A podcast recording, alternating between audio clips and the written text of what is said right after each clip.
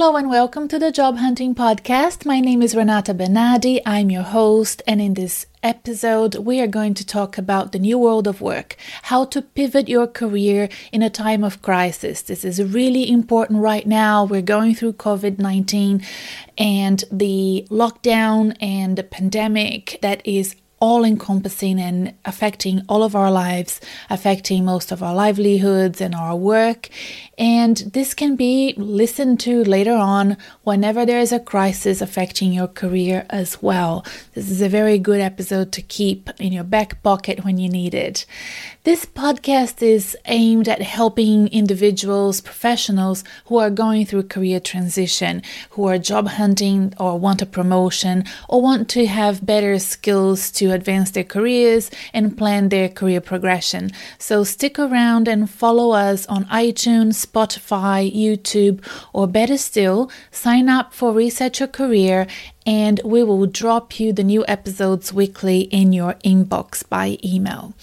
So, for the past few weeks, we have talked about COVID 19 a lot. In fact, the past two episodes, if you haven't listened to them yet, they are great episodes to support job hunters and career enthusiasts during times of crisis. They are the interview with Janet Sernack, an expert in VUCA, volatility, uncertainty, complexity, and ambiguity, and she explains what VUCA is and how to thrive during times of VUCA. And we interviewed Gleb Tsipursky, who is a disaster avoidance expert. He's a neuroscientist, behavior economist, and he explained to us how to better prepare for train wreck situations as opposed to immediate emergencies. So, how to manage your instincts to fight or flight and actually take stock and be strategic about slow moving threats like the one that we're living through right now.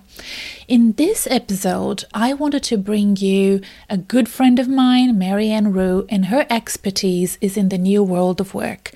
Marianne advises leaders and HR specialists all over the world on how to prepare their companies and government to adopt new strategies for workforces to thrive in the new economy, in the new world of work. And I've wanted to interview Marianne ages ago. We've booked again this interview before COVID 19 and we pivoted our discussion for the COVID 19 situation. So I feel like I want to, to interview everybody again in, let's say, a year's time. But for now, I think that her positive attitude, her no BS approach to things, and also her very worldly view Marianne travels a lot.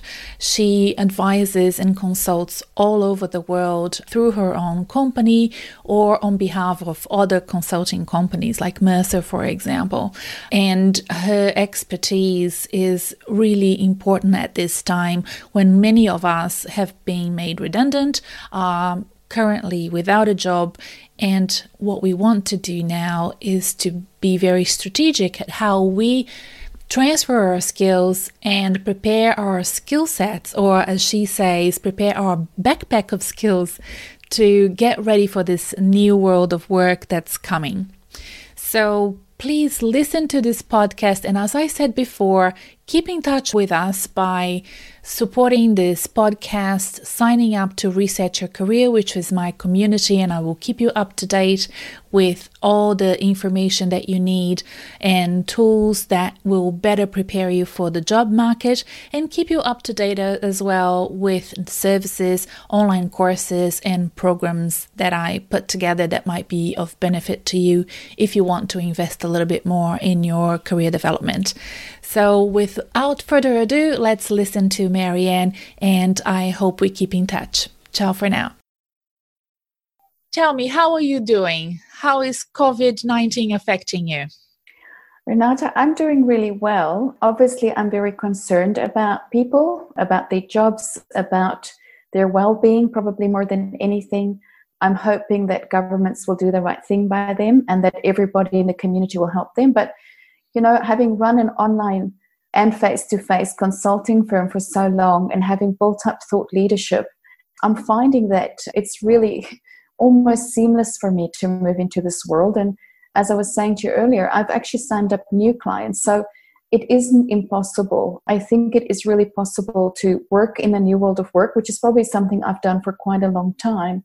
As somebody said the other day, the world has progressed 10 years in 10 days in terms of remote working and, you know, also people just, I think, caring for each other a lot more when they do interact virtually, being much more mindful. So I'm making sure that I'm connecting with people as I would have for coffee meetings and I'm making sure that I'm getting my work done. And any free time I have, I'm using for learning and catching up on research, which yes. is such an incredible gift.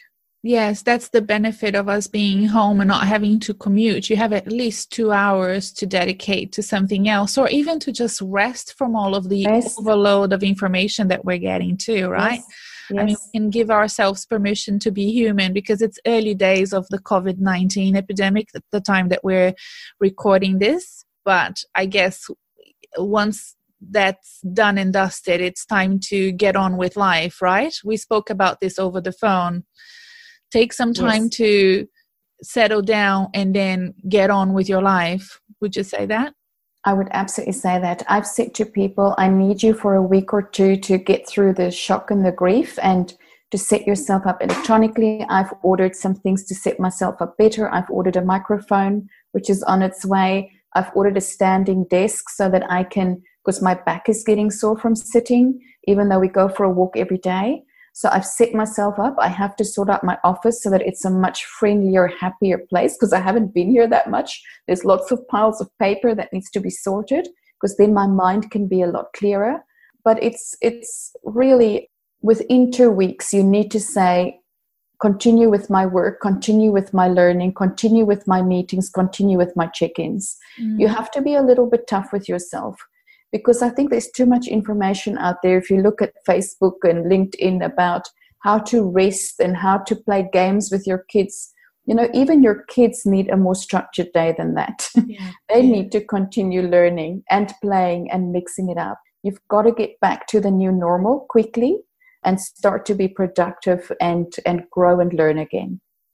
Now, Marianne, you are an expert in the new world of work. When you were teaching others about the new world of work. Did you ever imagine a situation like this? Was this part of the scenarios that you that was part of your training? No, I mean this is a black swan, right? This is what we mm-hmm. call a black swan. It's something nobody saw coming, or a wild card, as the futurists talk about. What I, as I said, what I do think has happened is that as I've tried to teach organizations and individuals about the new world of work, I got quite a bit of complacency around it and quite a bit of slowness around it. And people just didn't want to take it up and understand that there are some, the things I thought was coming was automation of about, you know, 40% of tasks, not jobs, tasks in the workplace and augmentation of roles where we're using analytics to make better decisions than AI. That I could see disrupting us very clearly in the next three to five years. And I could also see environmental issues like the fires we had early in the year having a significant impact on business models. And my clients were already in digital journeys, but were all really struggling to get people to adapt to the new way. Yeah. So I didn't see it coming, but now what I'm seeing is people just have no choice. And I think that is a blessing in disguise because I think it will have to speed up the new business models it will have to speed up automation and augmentation, and it will have to skill up the responsibility each of us take to upskill and reskill ourselves mm. because we can. But we need a growth mindset for that. And that's probably the thing that I've been struggling with the most is to just get people unstuck to yeah. say, and also to believe that they can actually do things. Just have more self belief, more self efficacy.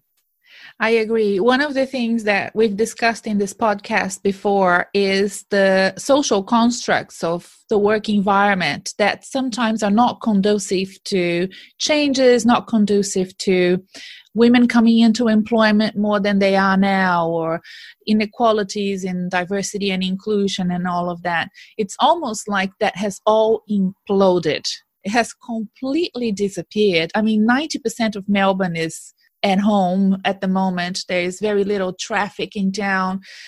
We're working completely different. Many of us have lost our jobs as well, and we will need to reinvent our careers.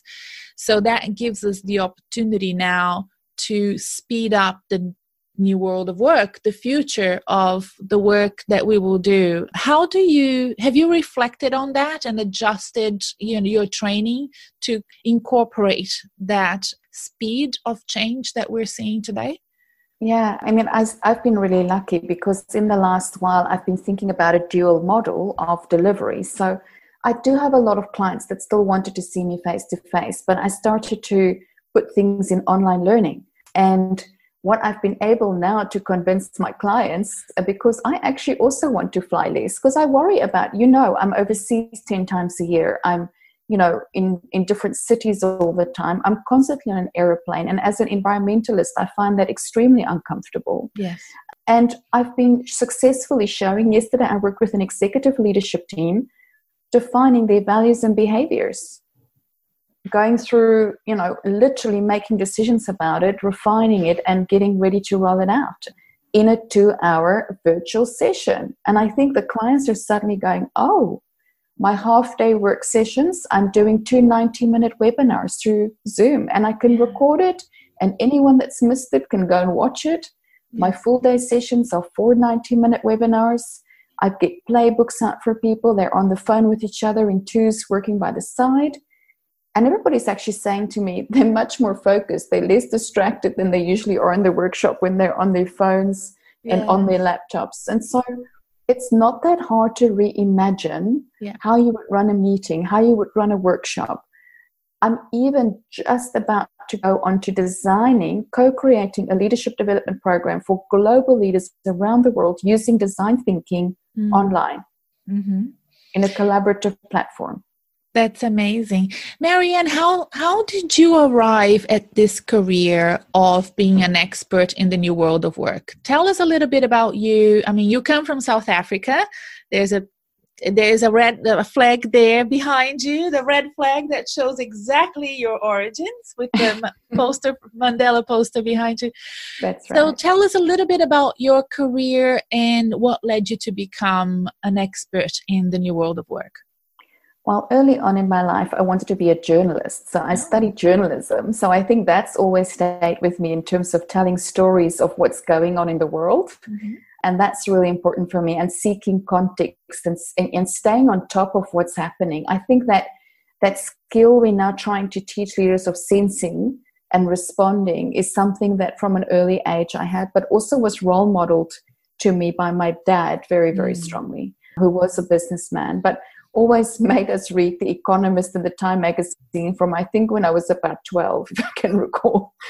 You know, so those kind of conversations at home was very much not internal focus, but external focus, looking at what's happening. Then I kind of uh, swayed and became an organizational psychologist. So I took the journalism and the, the business psychology pieces and put that together. And as South Africa was transitioning, I come from a family that was very concerned about helping the transition. I hated inequality. I hated, uh, for me, it was so important to create organizations that care for their people, nations that care for their people, nations that give people opportunities. And somewhere around 21 22 with some of the influence from behind me yeah. i realized that for me the key was leadership. And so i started getting really interested in leadership. And i find that when i'm interested i read all the time. I read a book a week. I started reading on leadership. And i got to the point where i realized but leadership's in a system.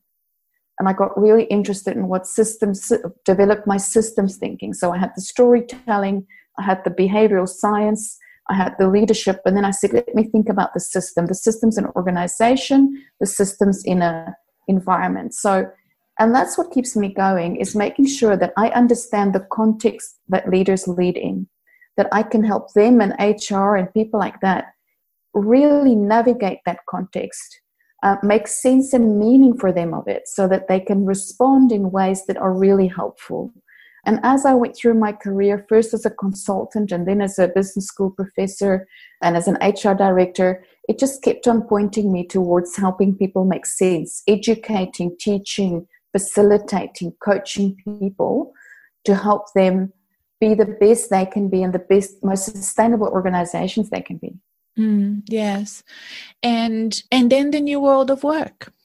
The new world of work for me was very interesting. I'm I'm very indebted you know, I'm, my PhD research is all about leadership in the fourth industrial revolution and leadership right. development in the fourth industrial revolution. Of course, that once you start researching the fourth industrial revolution, it takes you all down the journey of AI, machine learning, automation. So, you know, when you do a PhD, you have to do an incredible literature survey. So I probably spent four years looking at uh, this research and I interviewed 24 experts, and one of them is Professor Mary Uhl-Bien, and she's in Texas, and she worked with GM on adaptive space. Mm-hmm. And she was amazing because she's a complexity expert, and I'm incredibly interested in complexity.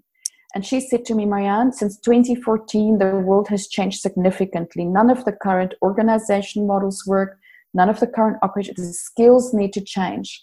And it was that conversation that got me even more interested in the new world of work. And really, I started to look at the work she was doing uh, with Michael Arena at General Motors, and then trying to understand. I'm also always thinking about how I can help my country. So I'm always thinking about what can I do for nations that are developing and developed. So again, I spoke to some amazing people, and you learn so much. And you know who actually teaches me the most is my social entrepreneurs in Africa, the female social entrepreneurs, the young people in Africa I'm working with who are building these purpose driven businesses, which is where I think we need to go, using technology. So there are these amazingly smart young people with so much energy who are doing things that make money for the organ for the communities first, nothing else first and then using mobile technology. So I've seen it in action as well. I've really immersed myself where it's happening. I also okay. work in Saudi Arabia on Vision 2030. Yeah. Things are, you know, I'm seeing the new world of work in action long before it's even come to Australia. Okay. So it helps. So let's really start there because yes. we do have listeners in Africa and Southeast Asia and the Middle East. I know this because we get, you know, metrics for everything these days. So for countries that are developing and growing their economies and they're you know concerned about the, the, the new world of work and their ability to keep up with developing countries and technologies. What have you been you, you go to countries a lot those countries a lot and you talk to leaders and you you train teams. What is it that you would like to give as advice for job hunters and people that are planning their careers and they live in developing countries? What's the message to them I'm actually not concerned about them. I'm actually more concerned about developed countries because what I see is that, you know, A, they're much younger. Remember, in Saudi Arabia, for example, where I work, 50% of the population is under 25. It's, a, it's the same in Africa. So they're not in the aging populations that we have in Europe and Australia and places like that. Uh-huh. So what I love about people there is what we need to help with is to give opportunities and access people are, have a strong growth mindset. That is your strength, people. Mm-hmm. The fact that you're so curious, the fact that you want to learn. What we might need to make sure of, and I've got a fantastic, and I'm going to do a shout out now to one of my social entrepreneurs in Cameroon, Angel, who has developed EduClick, which is an online edutech company in Africa and right now, as we speak, she's giving access to children to learn online and people to learn online in this COVID 19 situation. And there are many Angels out there. I've mm. been to London with the top engineers that have won awards. They are on top of this technology, they have strong growth mindsets. Use your ability, people in those developing countries. Use your youth get them involved. They understand digital. They understand how to build businesses. You need to mentor the younger people on how to build those businesses. Yeah. For me, the future in those countries is much more about entrepreneurship Mm. than companies creating jobs. So develop your entrepreneurial skills, do those courses online. You know, you often have nothing to lose in those countries, so try things out. Yeah. One of the problems, scale your businesses, come together to work together in ecosystems because you're too small to make an impact and you're not getting enough funding. Mm. So let me just, I'll come back to formal jobs, but let me just for a moment say, I think the future of those places are entrepreneurship, is those young people with their strong digital skills and growth mindset. yeah. Make sure you've got good mentors, make sure you're scaling up your businesses. For other job hunters, for me, the most important thing is to understand what skills. I'm going to give the story that my friend always uh, talks about, Kirsty Chadwick, who works with me in, in Saudi Arabia. She says, Imagine you have a skills backpack you carry around with you. It's your behaviors, it's your attitudes, it's all your knowledge, all your skills, all the tools you have in there. It is worth something. How much is that backpack worth in the market? Mm. How much do people want your backpack? If your backpack is not worth much and too many people have the same backpack as you, you are not going to find a job easily. Mm. You have to make sure that the backpack you are carrying is made up of skills and behaviors and attitudes that people need and want. So Yes. there are kind of two avenues with that if you look at the new world of work. One is I need to get better at digital and data and analytics and design thinking and those kind of skills. And there are a lot of free courses that you can do right now. Everybody can do the IDEO course, it's free, right? Mm. That you can do to build your design thinking analytics. My husband's in his 50s doing a master's in data science to make sure that his skills backpack stays up to date. If that skills backpack gets out of date, you're in trouble. Yeah. Secondly, the other stream of work, if you're not data savvy, is relationships. It's healthcare. It's aged care. It's all those things. It means that we can take postal workers in Japan and turn them into people that are checking in on the elderly to check for their well being. Right? Build those sort of skills, build those sort of, even now, maybe you can volunteer even somewhere just to build those skills. Mm. The UK currently has 500,000 people working in NHS. And I would say that whether you're in a developed country or developing, but in the developing country, I think there's more opportunity for entrepreneurship. There's a lot of opportunity for that. Yeah. So really think about that. And what about Australia? You know, in countries like Australia, we, you and I live here. We and you and I moved to Australia to for I think very similar reasons. I mean, I'm happy for you to kind of go into that a little bit, but basically for me, it was to feel safer and and raise my my family in a safer environment. That safety comes at a cost. That safety makes you complacent. And i didn't realize that until i got here. So there is uh, there used to be who knows now right? We we're, we're sort of it's a wait and see situation but it makes you very uh, wary of change and that disruption and innovation that we see sometimes in other countries. Faster adoption of technologies. Here it takes a little longer and it can be very frustrating. And i have found that even when i talk to public servants or politicians that have been quite ignited to enable those changes after a few months down the track in their tenure in their jobs they've They give up. up almost It's but you know the hard. lacks of Yeah. tax incentives the lacks of uh, lack of uh, government support and uh, the high reliance on education side of the higher education business it, all of that have contributed to us feeling like there is less innovation here in the corporate environment than we you and I see when we go overseas is that is that right for you as well is that, what you see right. And it's not just for me. I was doing a, a range of speeches a while back from fragile to agile for leaders here in Australia for about 100 business leaders. I had a Swiss professor in economics give some data, and he was talking about the competitiveness of Australia. and we do quite well. We, we do punch above our weight, but there are three areas that are dragging us down. And the one area is entrepreneurship. Mm.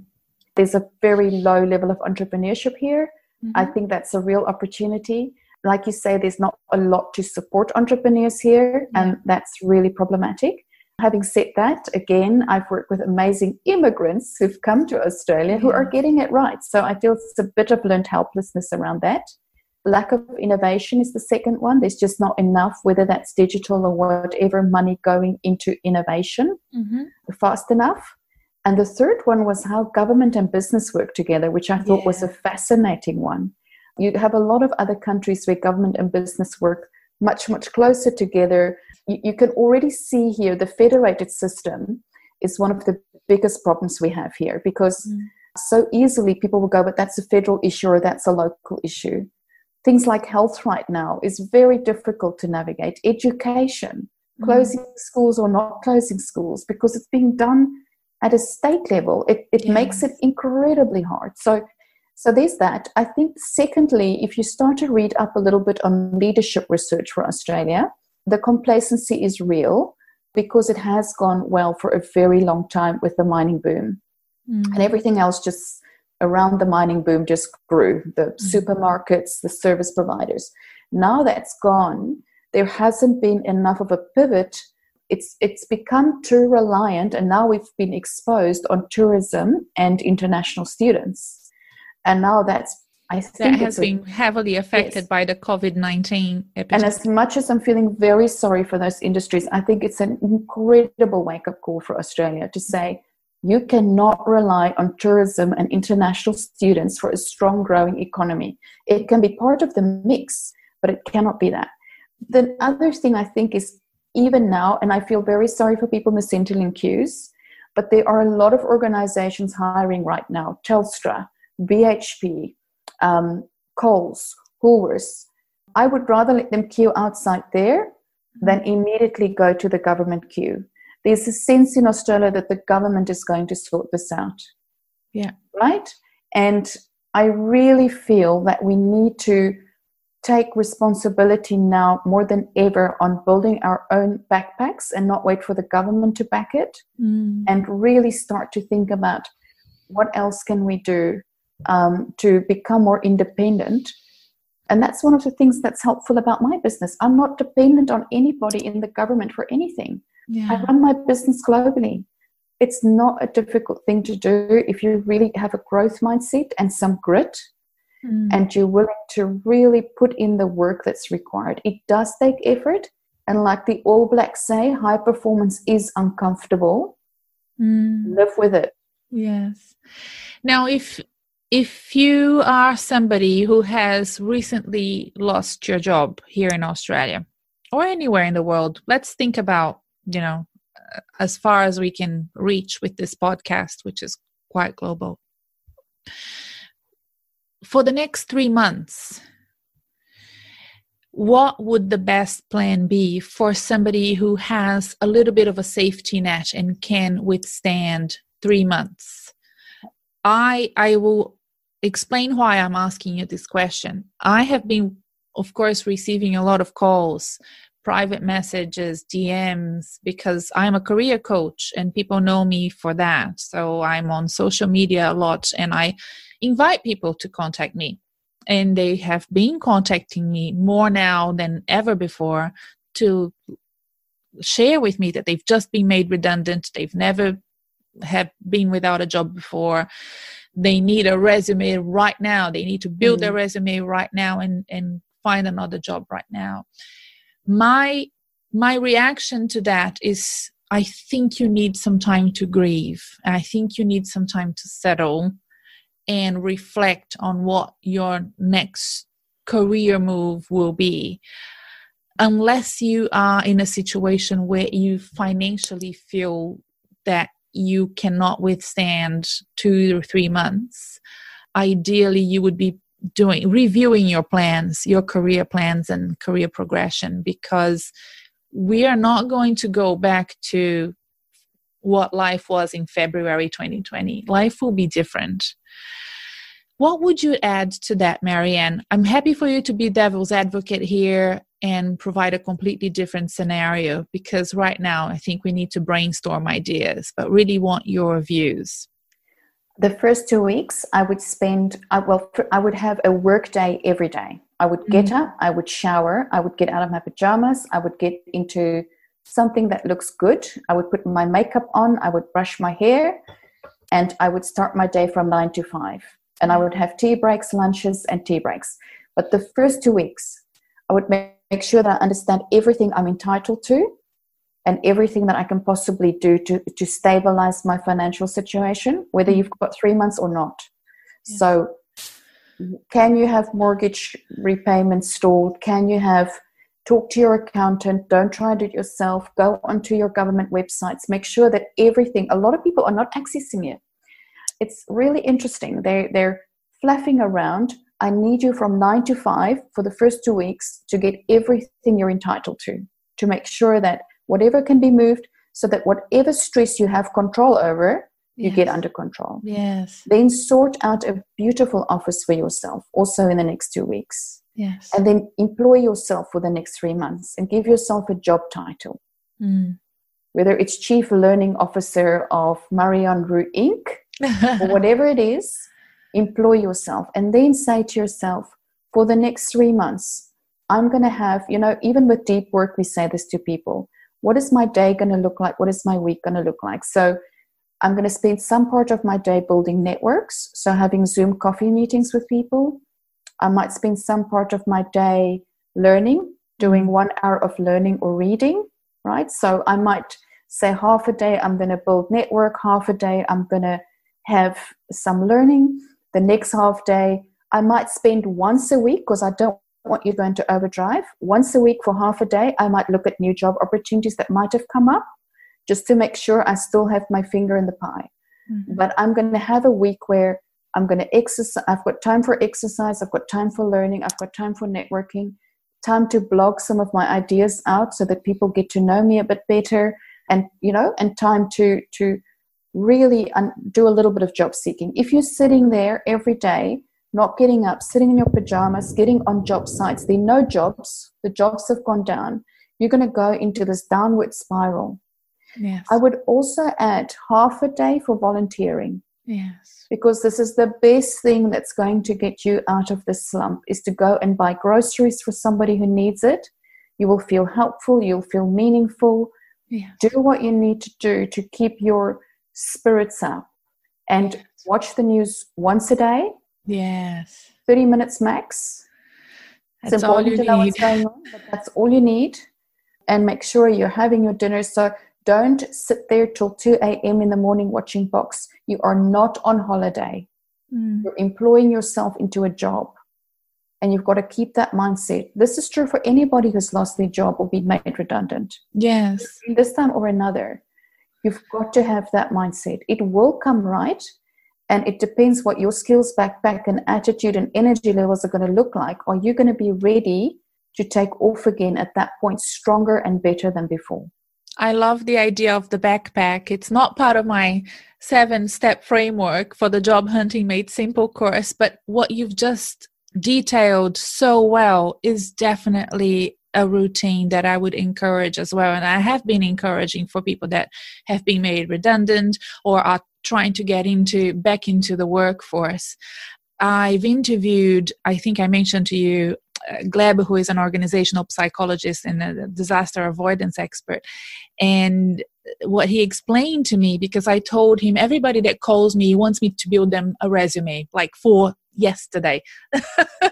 and I'm trying to convince them to take a break from that and to invest in themselves and in strategically and building a career with purpose and intent not just you know a, uh, a knee-jerk reaction to to losing your job and trying to immediately replace it with something else. And he said something really interesting. He compared it with a tiger you know the idea of the flight and fight situation that our instincts only have been designed to fight the tiger and not for a moving train wreck that we have at the moment which is slow and we can't really actually see it. Yeah. And, and, it's very said, this uncertain. is not an emergency. It's not an emergency. Yeah. It's not going to go away in two days. This is going yeah. to be with us for a long time, and you better get used to it and yes. treat it as the new normal. Embrace the uncertainty is is what i think is important. And by the way this if you put that in your skills backpack that you're comfortable with uncertainty mm-hmm. the future of work will be a breeze for you. Good. Yes. Wonderful. Marianne thank you so much for joining the podcast. I've been really keen to interview you for a few months now. I'm so glad it happened. You're a wonderful friend and a great expert. I will put the links below on the episode show notes for your LinkedIn, for your uh, website. Is there anything else that you would like to promote? You have a free course. Maybe we should link that. Yes, I think we should link the free course for people, the New World of Work free course. It's about 45 minutes and mm-hmm. we really give people a sense that could be part of their learning. And also, I think that they can go onto the website. There's a whole lot of blogs if they want to read something. So it's marianneroux.com and they can go on there and just have a bit of a read. And they can also link with me on LinkedIn. I'm very happy to accept their LinkedIn invites. I will make sure all the links are in the episode show notes. Thank you, Marianne. Thank you. Bye bye.